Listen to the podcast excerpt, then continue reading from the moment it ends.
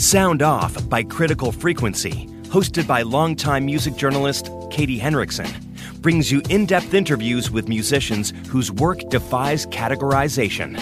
Katie has licensed full songs from her guests, so listening to the show feels like listening to great music with the backstory woven in between songs. You can listen to Sound Off wherever you get your podcasts. This is a CBC podcast. Hi, it is Friday, September 18th. You're listening to Q, the CBC radio show. This is the podcast version of it. Today on the show, Kate Winslet. Uh, this is pretty big. This is the first time Kate Win- Winslet's been on the show. I have to tell you, when you talk to her, you look at her and you go, You're Rose from Titanic. Like I don't, I, I, I try to see people for who they are and not for the roles they play. But my God, when I was talking to her, I was like, "You're Rose." Like that's like the most one of the movies that changed the world, and there you are. And we talk a little bit about validation as an actor. So she's in this new movie called Ammonite, where she, you can just tell she works so hard. She doesn't take anything for granted. She doesn't let her fame obscure the work it takes to be an incredible actor. She talks about combing the rocks and the sand, trying to find fossils because she's playing a, a paleontologist, and and then she talks about how even though she Titanic completely changed her life, it's not what drives her. Fame and success is not measured by awards or, or you know how many people recognize you at the airport. She has this really interesting perspective that I didn't think someone of her stature would still have on what makes you a success. After that, our cue this music panel is here. A Harmony and Lisa Christiansen to talk a little bit about the American Country Music Awards and a little bit about Justin Bieber's new single. After that, Amy Winehouse would have turned 37 this week, so we invited her saxophone player, Neal Sugarman, on to talk a little bit about making the record uh, Back to Black with her and Mark Ronson. And then finally, a hip hop legend, Fab Five Freddy, is on the show to talk about the early days of hip hop. This is someone who was on the ground floor. He was on someone who was like on the road during the early hip hop parties, like when hip hop was birthed and he's going to talk a little bit about what that was like. It's hard to believe, like in our lifetime, a genre of music sprung up in front of this guy's eyes that completely changed everything. All right, show starts now.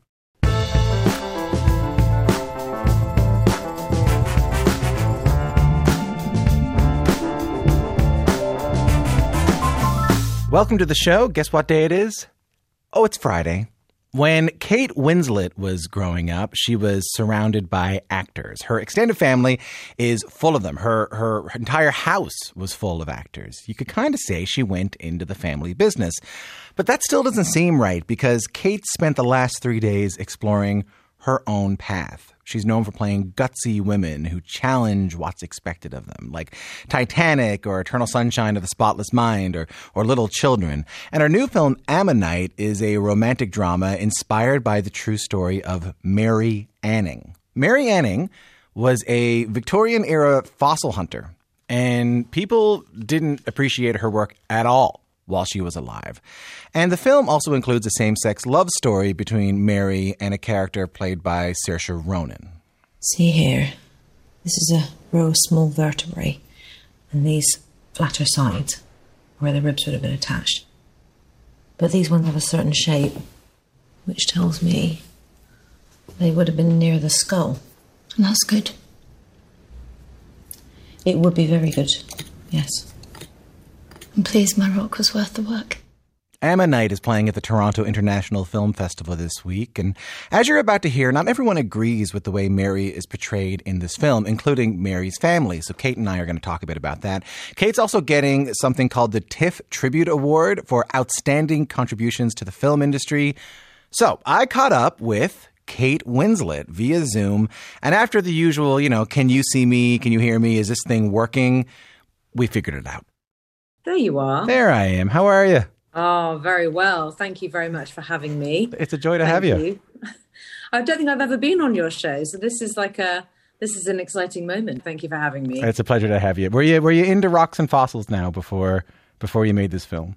No, not really. I mean, fascinated, yes, but I knew really very little about Mary Anning, and I, I found myself feeling kind of quite ashamed um, at how little I, I, I knew about her. But uh, but I had an amazing experience getting ready to play the part because I worked one on one with a paleontologist down in Lyme Regis, and I actually got to comb all of the beaches that Mary would have worked on, um, specifically, quite specifically, two beaches with a wonderful man who who truly taught me how to fossil hunt and to crack open rock nodules in search of ammonites, and I I really can do it, and uh, that was something that I that I learned on on the film. So um, it was a it, it was a, a, great and very very unexpected experience in in that regard, and working with the wonderful people down there. Are you still doing it? Are you still walking around the beaches going, oh, "That's one right there"? Well, I don't know if you've noticed, but there's a global pandemic going on. Hold on, what? wait, wait, hold on, going what? out. hold on, what? I haven't. I haven't maybe over there hasn't hasn't hasn't made it here yet. But I am in touch with the man who taught me. Actually, we've we've remained really good friends, and in fact, there was a, a, a lovely woman uh, named Lizzie Wiscombe who works at the Lyme Regis Museum, and she's partially sighted, and was just so kind. And I spent the day with her and her guide dog, and just listened to her speaking because the Dorset accent that I had to do for Mary is not something that came very easily to me. And she specifically helped me, and she talked about it on local Dorset radio, and I so I called the gentleman who helped me to Fossil and just said, "Oh, will you, you know, say hi to Lizzie and tell her I said thanks." And so it's really nice. I've kept in touch with those people, and uh, I feel very fortunate to have met them all. What was it about Mary Anning that made you want to tell her story? Well, you know, we live in a time, I think, where we just need more strong female stories, particularly truthful ones like this, which tells the story of a woman who was marginalized by, you know, a patriarchal society. You know, she lived in a time of systemic oppression and uh, she achieved extraordinary things in the world of science, but her findings were were taken from her, robbed from her, really, by by by rich, wealthy, greedy men who, frankly, weren't as clever as she was. I mean, if it weren't for Mary Anning, you know, she she discovered she discovered dinosaur poo. If it weren't for her, we wouldn't know what dinosaurs ate. She discovered the coprolite, which is the name for fossilized feces, dinosaur feces. And uh, I've polished poo, by the way. There that was go. one of my things I had to learn. I had to learn how to polish a coprolite and turn it into a nice, shiny, round stone. um, I got quite good at that, actually. well, that's a skill you can take with you for the rest of your life, Kate. Well, there you go. um, um, so, uh, but she was an extraordinary woman. You know, she lived a life of poverty. She was completely uneducated. She was totally self taught. She learned everything about paleontology from her father, whom she had a really close relationship with, who sadly died when she was quite young. Um, and she was a remarkable woman who deserves a place in the history books and and, and sadly doesn't really have one. Um, so, and she was very uncomplaining. She was extremely compassionate. She was very well loved by her community. And it was an honor to play someone as historically significant as her. When this film was first announced, there was some controversy about it being a romance. Critics, including descendants of Mary Anning, argue that no one really knows if she was gay or straight. There's not enough evidence. Why was it important for you to help put this interpretation of her story into the world? Well, that's true. I mean, there there there isn't actually um, there isn't any historical evidence to support whether she had relationships with men or with women, and this was very much Francis Lee's interpretation. I think the thing that felt um, wonderful for us was that Francis uh, creates a story about two people who fall in love and that they are of the same sex is never addressed or explained in any way. It just is. So it, it appears to me that this I feel like this kind of storytelling is so important in terms of the evolution of the way audiences and the world view LGBTQ people and their relationships. And so by telling these kinds of stories, we're normalizing same-sex love without without fear, you know, with without without hesitation. And and it was such a privilege, honestly, to be part of of that conversation, contributing in some small way to that important ongoing conversation. And, and so, I mean, so looked forward to by members of the queer community when this film was announced. I mean, I, I, can, I can imagine that must that might add a little bit of pressure to it. It might it might add a little bit of pressure to the to being in the film or putting the film out, knowing the anticipation of it. Well, I just think we need more of these films so that so that they just become part yeah. of the mainstream. You know, it's so it's so so often that films where there is a same-sex couple at the core of the story or as a part of the narrative, um, so often we end up comparing those films immediately to other films of that nature. But actually, if there were just more films where same-sex relationships were part of the narrative, then perhaps we wouldn't be drawing comparisons so immediately. We would just be enjoying learning about those people and, and watching those stories evolve. If you're just joining us, this is Q. I'm speaking to the Kate Winslet, Oscar winning star of The Reader, Titanic, Eternal Sunshine of the Spotless Mind, and many other movies. She's got a reputation in Hollywood playing gutsy women who challenge what's expected of them, and her latest film, Ammonite, is no exception. It's showing this week at the Toronto International Film Festival. She's also receiving the TIFF Tribute Award for outstanding contributions to the film industry. It's funny to talk to you there at your house uh, during this COVID thing. You know, all I can think is how, how your life is different from uh, when you were growing up. You grew up in a, in a, family full of actors.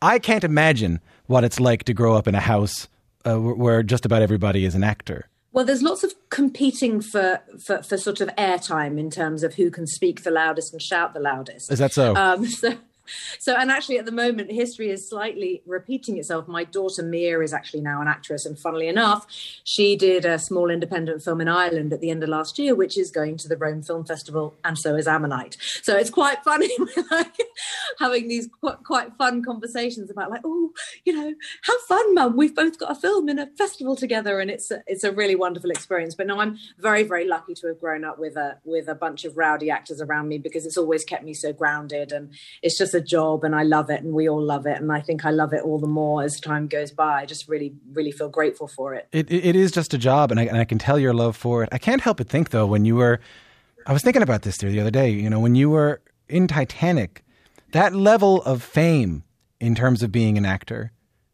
doesn't happen very often, you know, and it, I can't imagine what it was like. How much did everything change for you at such a young age when you get Titanic?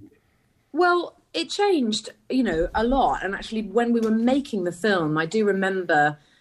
I remember the, the makeup artist, I think it was, said to me, "Oh gosh, how are you going to cope? You know, your life's going to change so significantly." And I would say, "No, no, it's not. My my life, my life isn't going to change. What are you talking about? I'm still going to be me." I felt sort of quite defiant, and of course, I am still me, but my life did it did change um, most definitely and and and, and nothing can really prepare you for that obviously i'm incredibly grateful for the great platform that it provided me for my career but but my my my life in terms of personal privacy changed quite quite significantly but uh but you know i you know you live and learn and uh, i just feel very grateful i think now that that all of those things happened to me 20 plus years ago, I think I'd find it really hard being suddenly famous in this particular climate, the world we live in now. Because I think with social media, there's a huge amount more pressure, I think, on new talented individuals mm. to, to, to, to, to keep getting those likes and, and, and, and really keep,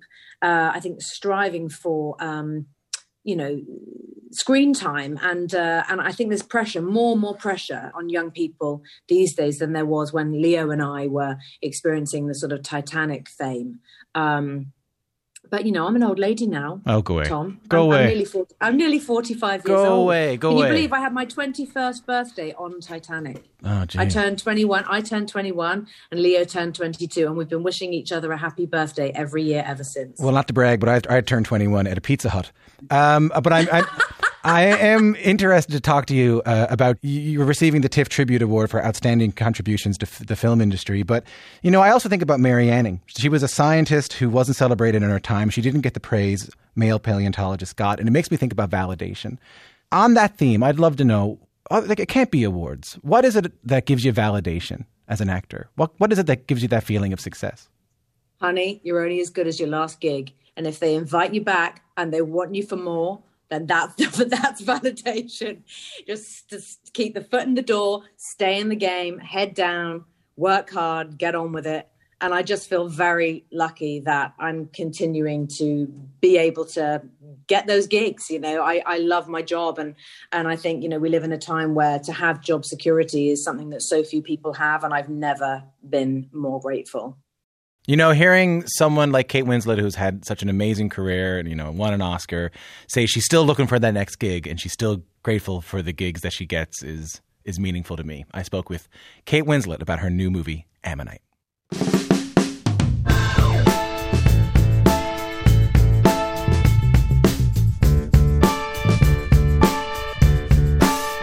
I'm Tom Power. You're listening to Q. Here are some stories we're looking at for you today. Inexorably, the amazing mist begins to solidify, begins to imprison Jennifer Walters. But no mere mist can imprison the savage She Hulk. So that's from The Incredible Hulk, a Marvel Comics inspired cartoon that ran on NBC in 82. The uh, She Hulk, that's Bruce Banner's cousin, the normally prim and proper lawyer, Jennifer Walters. And here's the big news the Canadian actor Tatiana Maslany has just been cast as the brand new live action She Hulk. You might remember Tatiana Maslany from Orphan Black. She's been on Q a bunch of times. So far, I know her as a pretty calm, nice person. But I have no doubt that once you make her angry, she can pull it off. Congratulations to Tatiana. The Marvel series will air on Disney Plus. Um, here's a story about valuable Inuit art popping up at an unexpected place. An empty, dilapidated house in Detroit Michigan. More than 40 original signed prints sat untouched for years. The previous owner had been an art teacher and art collector. The new owners of the home realized that they had come across something special. The prints are from Kinngait Nunavut. Uh, some of them are even by the late Kenojuak Ashevak, legendary Inuk artist. So there's a good chance you've come across one of her uh, incredible owl prints. A local Detroit gallery is currently restoring the artworks for display. My name is Tom Power. Take a listen to this.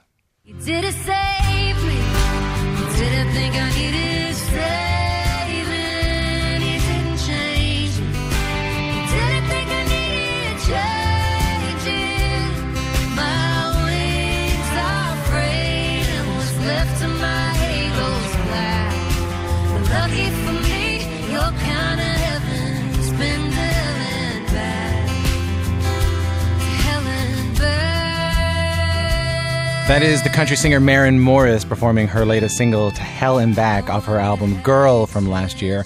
That performance happened earlier this week at the 55th annual American Country Music Awards, where Maren also took home Female Artist of the Year. Don't worry, she didn't just take the award home randomly, she did win it. The ACMAs were originally scheduled for April 15th, but once again, the pandemic flung that plan into a high speed blender, and the awards ended up getting rescheduled and also reimagined. Some of the biggest country stars in the U.S. gave their fans a night of live, yet socially distanced performances and tributes. Keith Urban can now add host of the Country Music Awards to his resume, and now that that's all over, how did it go? And how did they speak about the moment that our world is currently in? We wrenched the Cue This music panel out of bed early on a Friday to break down the event. A Harmony is a freelance music journalist and critic. Hi, Harmony. Hey, Tom. And Lisa Christiansen is a CBC arts reporter on the line from Vancouver, BC. Lisa, are you there? Well, she gave up. You know, Harmony, whenever we talk about country music, Lisa takes off. That's what I've always heard.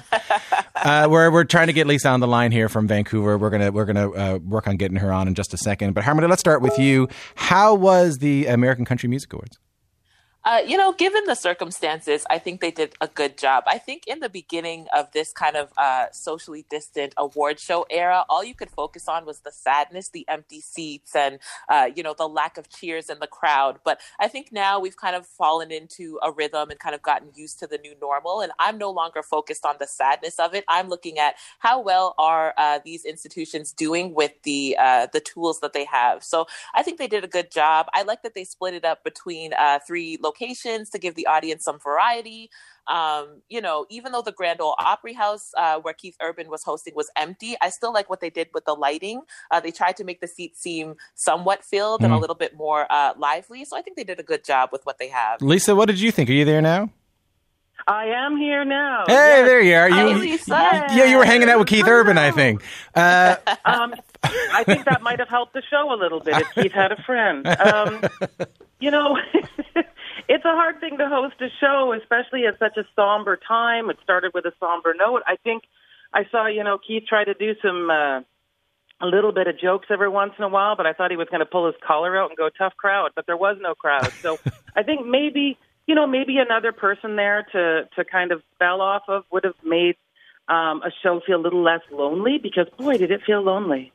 Uh, Harmony, what did you think about uh, Keith's hosting chops here? You know, I think again he did the best he could with what he had. It would have been nice for him to have like the crowd's energy to feed off of, but you know he rolled with the punches. It's also not easy doing double duty, hosting the show and performing in it several times throughout the night. So kudos to him for switching hats and uh, especially in this stripped down presentation where he didn't have that energy to feed off of. He did what he could. Lisa, highlight of the Country Music Awards for you. Well, I have to say, I really enjoyed the intro, seeing all these uh, country stars starting off with some of their greatest hits. Um, you forget, like, I don't know, just when Carrie Underwood just walked out in that gold dress doing before, you know, he cheats. I was like, okay, we're we're gonna do some country music tonight. So, uh, and, and then I really enjoyed the Miranda Lambert, just uh, stripped down, beautiful song, and Tenille Townes, you know, she got a few minutes and she really knocked it out of the park. So um, I guess I'm just highlighting all the women there. And Tenille Townes, by the way, Canadian country singer as well. Nice to see her from Grande Prairie, Alberta. Nice to see her as part of that uh, uh, that night. Harmony, what about you? Yeah, so I agree with Lisa on Tenille Townes. I thought she put great energy into her performance. If she was put off by the room being empty, she certainly didn't show it. I thought it was cool of uh, Blake Shelton and Gwen Stefani to use a green screen to make it appear as though they were in Nashville, even though they were in LA. Um, I loved watching Mickey Guyton in her stunning white gown and seeing her pregnancy glow. That performance was really poignant and beautiful. And I was excited to see Taylor Swift return to the ACMA stage. Well, let's take a listen to a little bit of Taylor Swift from that night. Take a listen to this. Betty, I won't make assumptions about why you switched to homeroom, but I think it's cause of me. Betty, one time I was riding on a skateboard when I passed your house. It's like I couldn't breathe. You heard the This is Q. I'm Tom Power. A Harmony Lisa. Christiansen. Uh, that is Taylor Swift's live performance debut of Betty at the American Country Music Awards earlier this week. Betty is off Taylor's latest album, Folklore. The country music community has a, a weird relationship with Taylor. Obviously, she came up in country music. There's a big painting of her uh, down on the corner of Broadway in Nashville, but they've been upset with her and they've let her go when she moved into pop music. It's been a fractious uh, relationship. This was her first time back at the Country Music Awards in seven years. Harmony, how do you think she did? I thought she did a good job, and it was really symbolic. It felt like a return to her roots. You know, folklore is stripped down, it's subdued, and this performance really reflected that. It was just Taylor and her guitar, no clutter, no choreo, no pop gloss, no pyrotechnics. So I really liked it. And uh, Lisa was mentioning earlier, you know, uh, that these performances this year were really stripped down. I think that's a blessing in disguise. Like, yes, social distancing means that we have to watch these kind of bare bones performances, but it's an opportunity to really connect with the artists again and remember how talented they are without distractions. So Lisa, I don't know- really enjoyed it. Lisa, I don't know how you feel about Taylor Swift. Like, how did you how did you feel about her performance that night? Oh, I thought it was uh, was great, but I I th- I think Taylor's you know she's got her foot all the time in country music. I mean, four years ago, A Better Man, Little Big Town, she wrote that, you know, and she won the you know the Grammy and Country Music Awards for that song. So I think she's always in that world.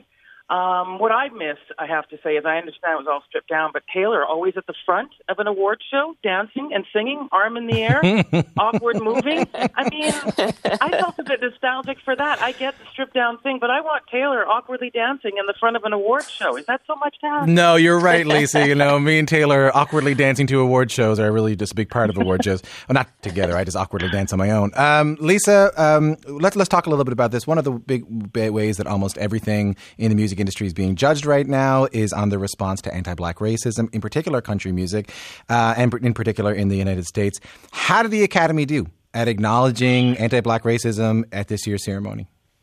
You know, they. I mean, they kicked the show right off with that acknowledgement. Um, you know, with uh, with Keith Urban there. Um, but uh, you know, here's the thing: we're going to know next year, aren't we? We're going to know what the follow through looks like. We're going to know how.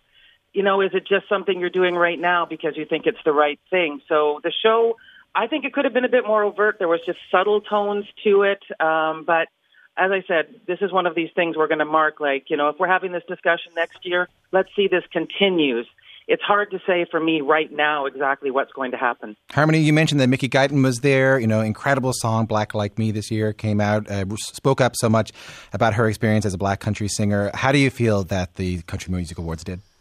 Yeah, I gotta agree with Lisa. I think they tiptoed around the issue. They said something, but they didn't really say much at the same time. There was lots of vague language about coming together and fighting against social injustice, and I'm doing air quotes there.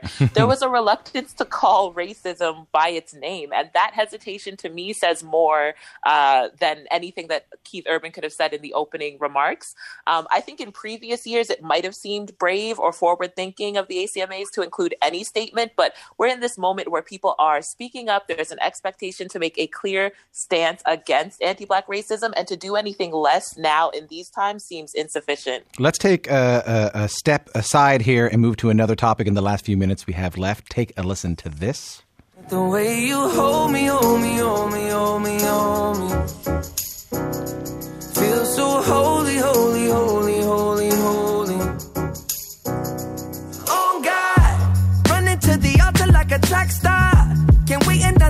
Cause the way you hold me, hold me, hold me, hold me, hold me. Feel so holy. That is a new song called Holy, brand new song from Justin Bieber featuring Chance the Rapper. Justin released his last album Changes at the top of this year, but like most artists, he had to reschedule his tour plans due to the pandemic. This new song also comes equipped with an accompanying music video that stars actor Ryan Destiny as Justin's love interest, along with an appearance from Fez, Wilmer, Wilmer Valderrama from That 70s Show. Harmony, what do you think of the Biebs' new sound? Uh, well, I mean, he's trying. He tried really hard on this one. Um, What do you mean he's know, trying? What do you I- mean? he, he tried. Like, and the thing is, the song is not awful. The video isn't awful, but I think he was just trying too hard to be heartwarming. It was like, let's throw in some religious references. If that doesn't work, let's address the economic crisis. Let's make a black woman the leading lady. Let's throw Fez in there playing a veteran coming home to his family. Like, it just felt cloying and too on the nose for me. Oh. but Fez looked good though. Fez, looked. Fez, yeah, Fez always looks good. Lisa, what did you think?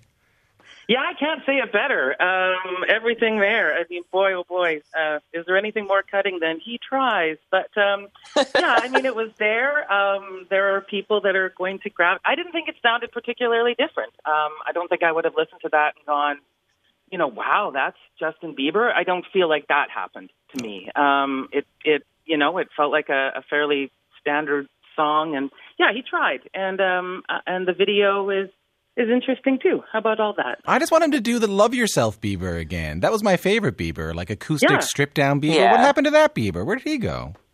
Yeah, that was a good That's- Bieber. Can, can we Yeah. vote on Biebers we like? Is it- or was that- Well, hold on. So let, us go back to what Harmony was talking about there. Uh, his manager, the infamous Scooter Braun, has tweeted the hashtag "A New Era Begins," and you could say the most interesting sign of Justin Bieber's new era has been his stance on anti-black racism. Last year, he had this Instagram statement acknowledging some of the hurtful things he said in the past about black people.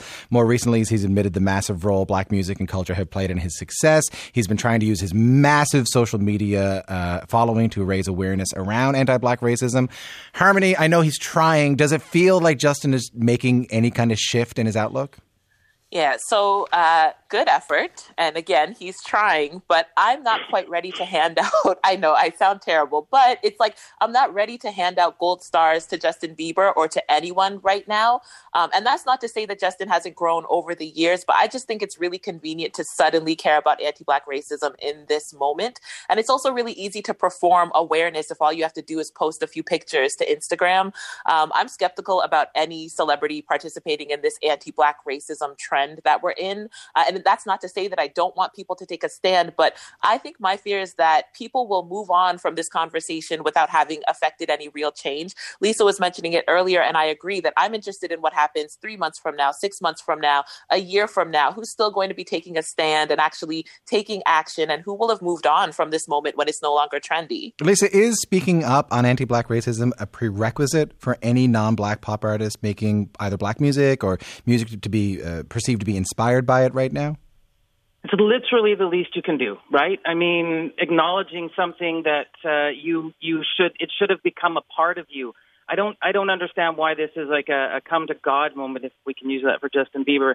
Um, I think they should have been um, all along. So in that way, yeah, I, w- I want to see what happens next. Um, how does it carry forward? What does it look like when it becomes a part of you that I think it should have always been a part of him? I mean, how did how did he have all these relationships and not know this? Uh, Harmony, So yeah, Harmony, I'll, I'll give the last word to you here before we go. I mean, Justin Bieber's uh, r- you know record was made before the murder of George Floyd, but it's not like anti-black racism was not on everyone's mind before that as well. I'll give you the last word on this. Is this a prerequisite for artists going forward right now?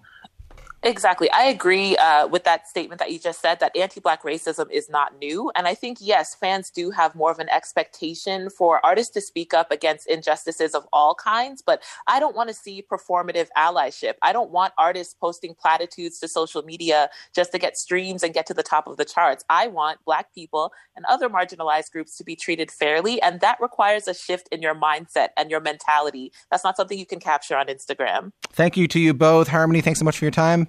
Thanks a lot. Lisa, thanks to you. have a good weekend. Thank you both for hanging out with me. R.A. Harmony is a freelance music journalist and critic. Lisa Christiansen is a CBC arts reporter on the line from Vancouver, British Columbia.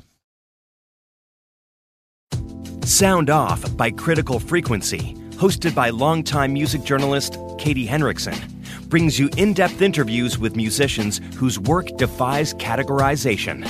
Katie has licensed full songs from her guests, so listening to the show feels like listening to great music with the backstory woven in between songs. You can listen to Sound Off wherever you get your podcasts. David Tennant Does a Podcast with from Something Else is back for another season. David sits down virtually with the biggest names in entertainment, including Dame Judi Dench, Jim Parsons, Elisabeth Moss, and more. You'll get an inside look at these stars' lives with revealing conversations, surprising stories, and of course, lots of laughs. New episodes of David Tennant Does a Podcast with available every Tuesday, wherever you get your podcasts. This week, the singer Amy Winehouse would have turned 37 years old. Amy Winehouse died in 2011, but in the short time she was with us, the world fell in love with her voice. The deep, soulful sound seemed to come right from her guts. And when you think about how beloved she was, how popular her music was, it's hard to believe she only released two full length albums. One of those records, the final one she released, was called Back to Black. It came out in 2006. A little while ago, we asked one of the musicians who played on the record to, even though it might be a bit hard, take a look back on that album, what it meant, and what it continues to mean.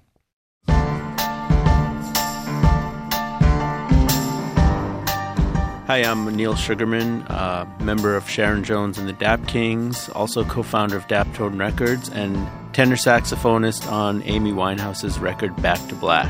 He left no time to regret.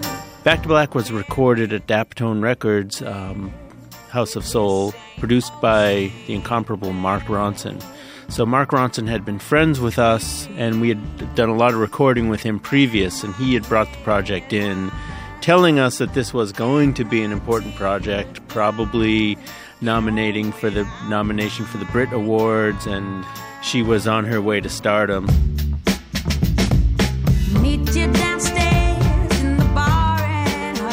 It was an interesting voice because we're at Daptone we're definitely recording more gospel sounding soul voices. So it was, you know, it was I took a step back at first, you know, but obviously you could hear in the songs that she was writing just how perfectly her voice fit in. They tried to make me go to rehab. I said no, no, no. Yes, I've been black, but when I come think what made Amy so special was just she was tapping into her music that, you know, uh, influences of old music and new, putting a new spin on, on a, a genre of music that existed before, and just bringing tons of personality to it. And more than anything, she wrote unbelievable songs. She had a lyrical content that was able to everyone could take away something from her experiences. And I just think that that's what made that record so special.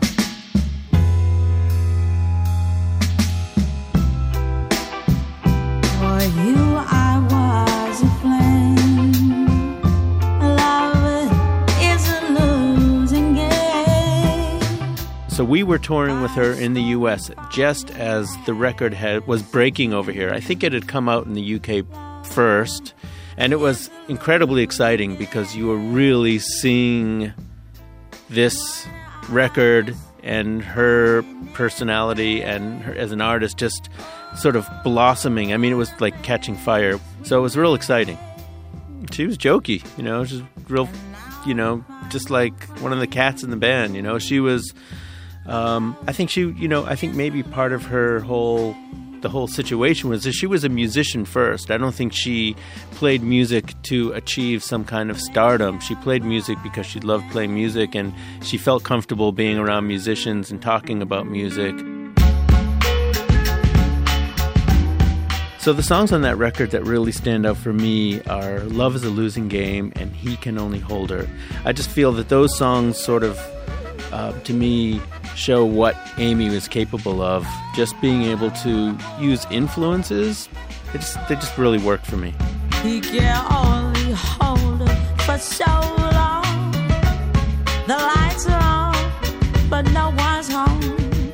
There's not many records that are being made like that that touch so many people, and it does what great art does. It t- took people outside of themselves, and people were reacting to it when they heard it. You know, we would see people in the front row. Everyone knew every song, so it wasn't just Rehab or you know whatever uh, whatever hits were coming off the record. People were singing along, basically devastated by hearing her sing these songs that everyone knew and loved. And just to see that happening at such a kind of quick pace was kind of incredible. Everyone knows that record. I mean, there's not been an artist like that that had such a, I feel like, a broad appeal. For the short, tiny, short career she had, everyone was touched by her.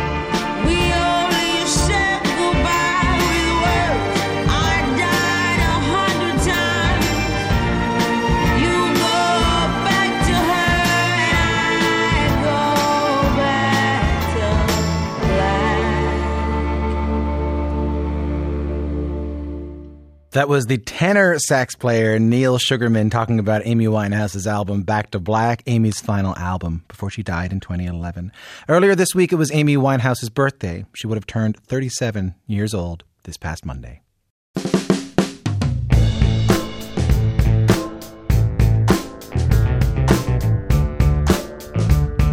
My name is Tom Power. This week, the auction house Sotheby's held its first ever hip hop auction in New York. Check out some of the amazing hip hop memorabilia that was for sale. Love letters that Tupac Shakur wrote to his sweetheart back in high school. The colorful jackets Salt-N-Pepa wore in the music video for Push It. A custom MTV ring that belonged to Fab Five Freddy.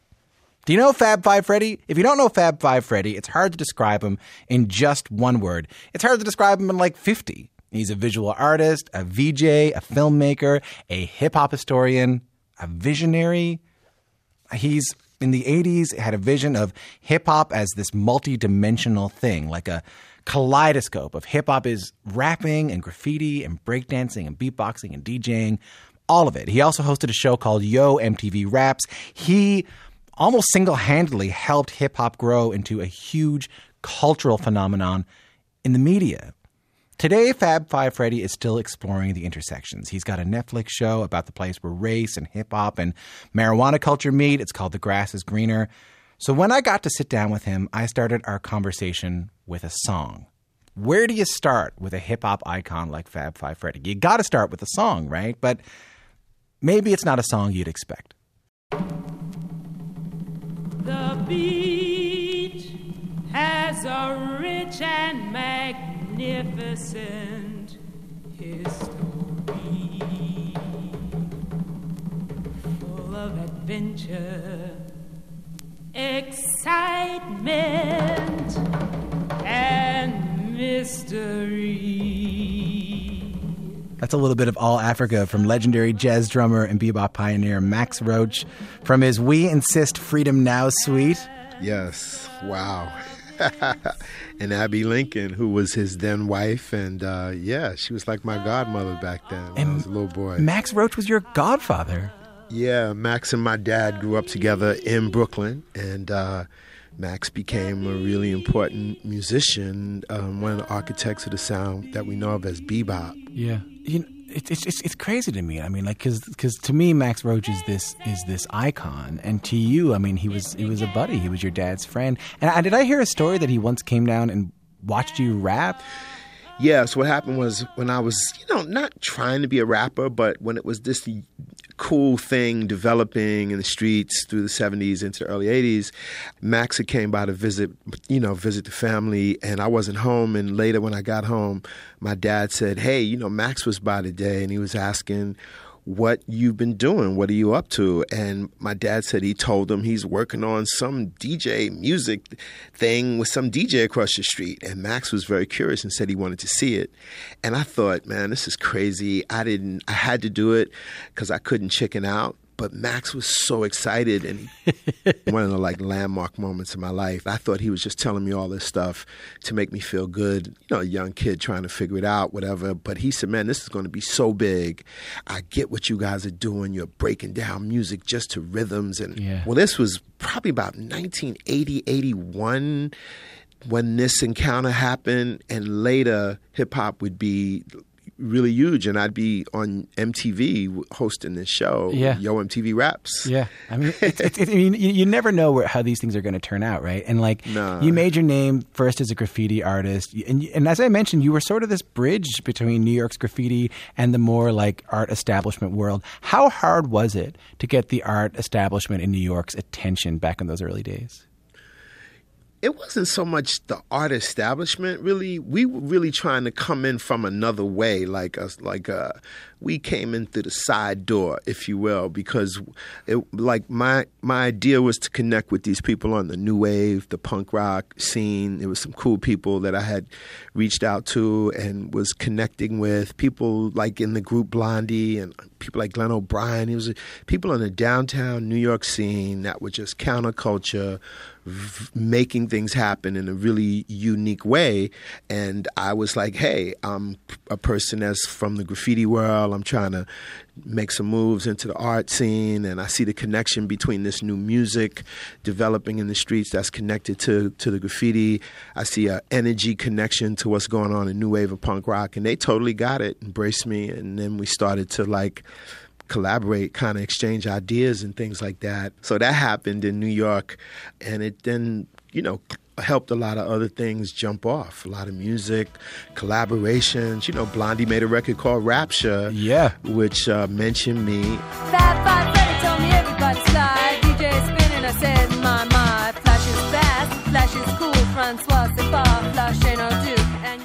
a lot of people that first heard rap heard that record and didn't know what the hell was going on until other pieces of the puzzle came out. I'm like, wait a minute, this is a whole scene.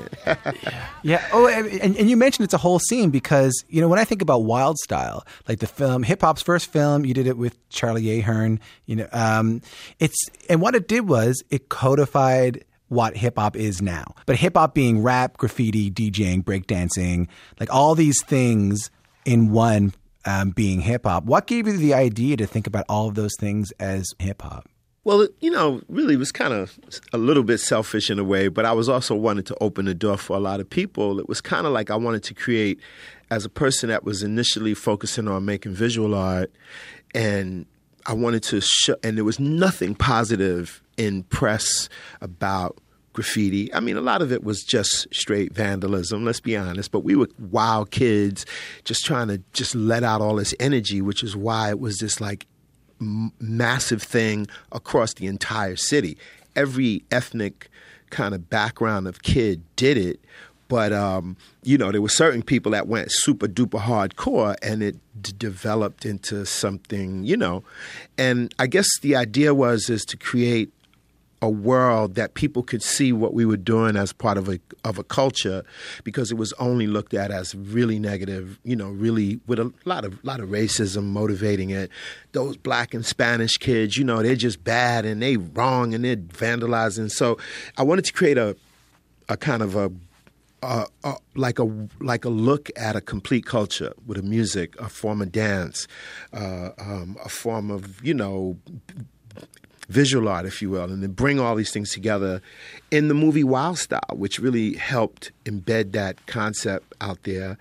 And it, it really caught on because it was a way that it represented like a lot of people in New York that had very little to nothing, creating this world that we could kind of entertain ourselves. And a lot of other people felt the need for that same thing wherever they were to the point where we are talking right now like the most dominant form of music in the world is actually is hip hop, which is crazy to me. The, the, the, most, the most dominant culture in the world is hip hop. You know, in, in yeah, I mean, ways, it's just right? You still know? a every ethnicity of kid everywhere uh, finds a way to express themselves using these uh, these tools that we that we kind of shared with everybody. Well, And- I, I want to go back to the early days of the honing of, of these tools. Take take a listen to this.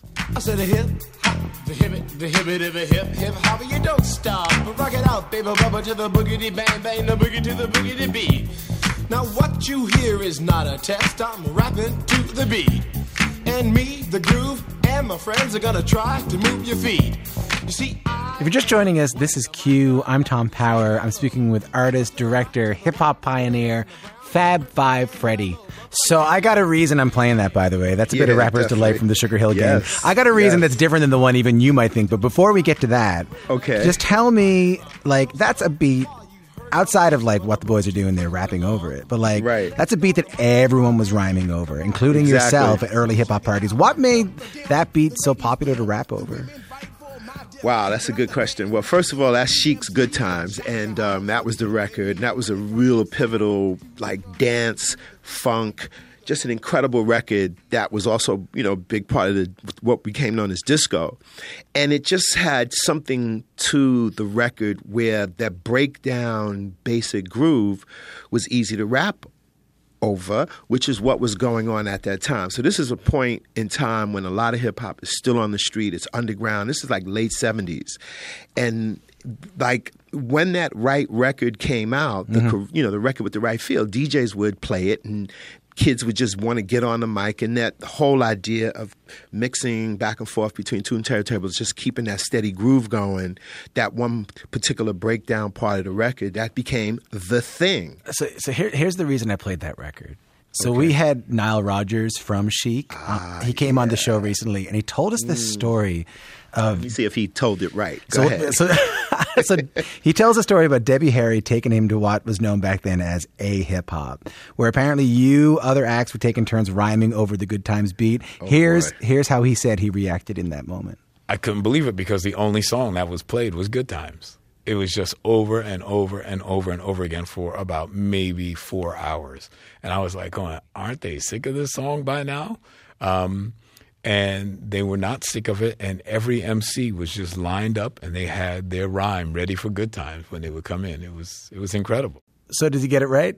Essentially, he's right. I mean, people love the record. The record would be cut not for four hours. There were dozens, hundreds of great records that DJs would would play and cut up. But essentially, his record was a foundation and a and a pivotal song at a critical time.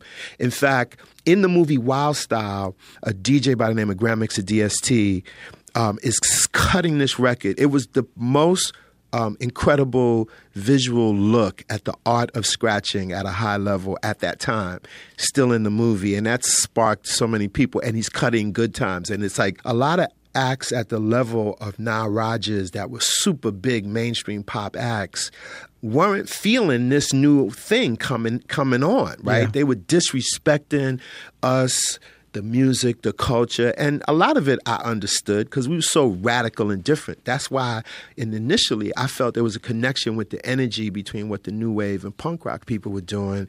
And when I talk with them, especially the intellectuals like Chris Stein, Debbie, Glenn O'Brien, David Byrne from the Talking Heads, they all agreed and they all got it. So the way they were challenging the more established, like rock and roll, the more established art world, we were going at what was kind of established in black music, if you will. And now was open was with open arms. He embraced it. People like George Clinton embraced it. People like James Brown embraced it. But there were a lot of other people that like were like, "Get out of here! That's not music. What are you guys doing? You're clowns. This is a trend. Yeah. This is a passing fad. How long you think? Every time I'd be interviewed, almost every time it would always be asked, how long did I think this was going to last? But I feel like you knew. Like I I feel like know. I because you just donated your memorabilia from your personal collection to the New York Public Library. We're Right, talking classic Schomburg. classic hip hop photos and videos, rare footage of Jean-Michel Basquiat, even like audio of the moment Malcolm X was assassinated. But like back to the hip hop videos and photos, you wouldn't have held on to that stuff if you didn't know that this was going to last, right? You're right, but I didn't realize this culture would continue in such a strong and dominant way. I knew that, I mean, because we're talking 40 plus years, you know, that this, from when I first had these ideas, right? But, but the thing is, is, um, I kind of was raised in a household. We were aware of history. It was something my dad and his friends, they were extremely smart, super cool guys that discussed things in a historical perspective and a, and a global perspective. And I didn't realize how much of that rubbed off on me until I began to really make moves and do my thing. Every major institution in America is teaching this. And then just in terms of like, wait a minute, if they're, you know, I just realized like what I had then began to become more significant and that I thought it would be interesting for people. And, you know, typically what happens with these archives, it usually happens when somebody has passed on. So I'm very much obviously still in the building. I'm still here. the best is yet to come. And the idea that they would be able to now digitize my hundreds of VHS tapes, my cassette tapes. I mean, do you know how much time it would take to like, Yeah. take the VHS tapes and put them on a digital? it's a, it, it's a lot of work. So, so I, you know, we, when we had Nile Rodgers on, we closed with this final question, and I wanted to ask it to you too. Um, when they get around to doing, you know, the movie on your life, like the Fab Five Freddy story, Right. movie's over, goes to black, the credits start rolling. What song starts playing? Wow. well, you got good questions here. Um, what song? Well, hmm. It could easily be the, the song that I made, Change the Beat, which at least just to just the music because the song has this weird thing that happened at, at the end of the B side of my record. They took my voice, going, ah, this stuff is really fresh, and they ran it through a vocoder, so they gave it like a robotic, almost a vocoder kind of sound.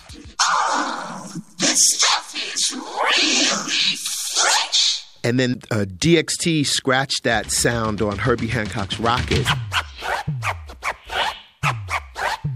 And then hundreds of DJs followed, and hundreds of records use it as a sample, as a scratching sound. It's like the most sampled record.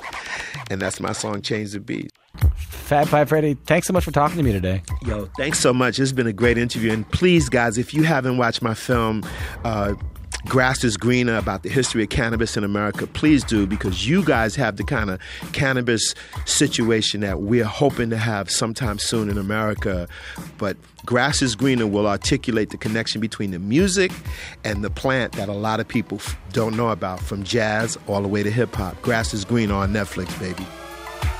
Savoir faire pas Freddy détective privé Tous les femmes coachent, je elle, cool rap ouais Et suis cool dans le mood, tout me mécanique Ah, je passe tous les mots de New York City. Well, maternity Times Square, c'est ton territoire J'ai le téléphone coupé, I'm on the way on the top. La blues en rendez les blues, blues Petit dans les bars, ah, ma casse sont de clous Les boulots se fait Je passe mon tour de café, jouer des vidéos Hip hop classic from Fab Five Freddy that's called Change the Beat. Fab Five Freddy, artist, music director, hip hop pioneer. He's got a series all about the history of race and marijuana in America. It's called The Grass is Greener, and you can find it on Netflix. That is it for the show today. On Monday, you'll hear my interview with Jude Law. We'll see you then. Later on.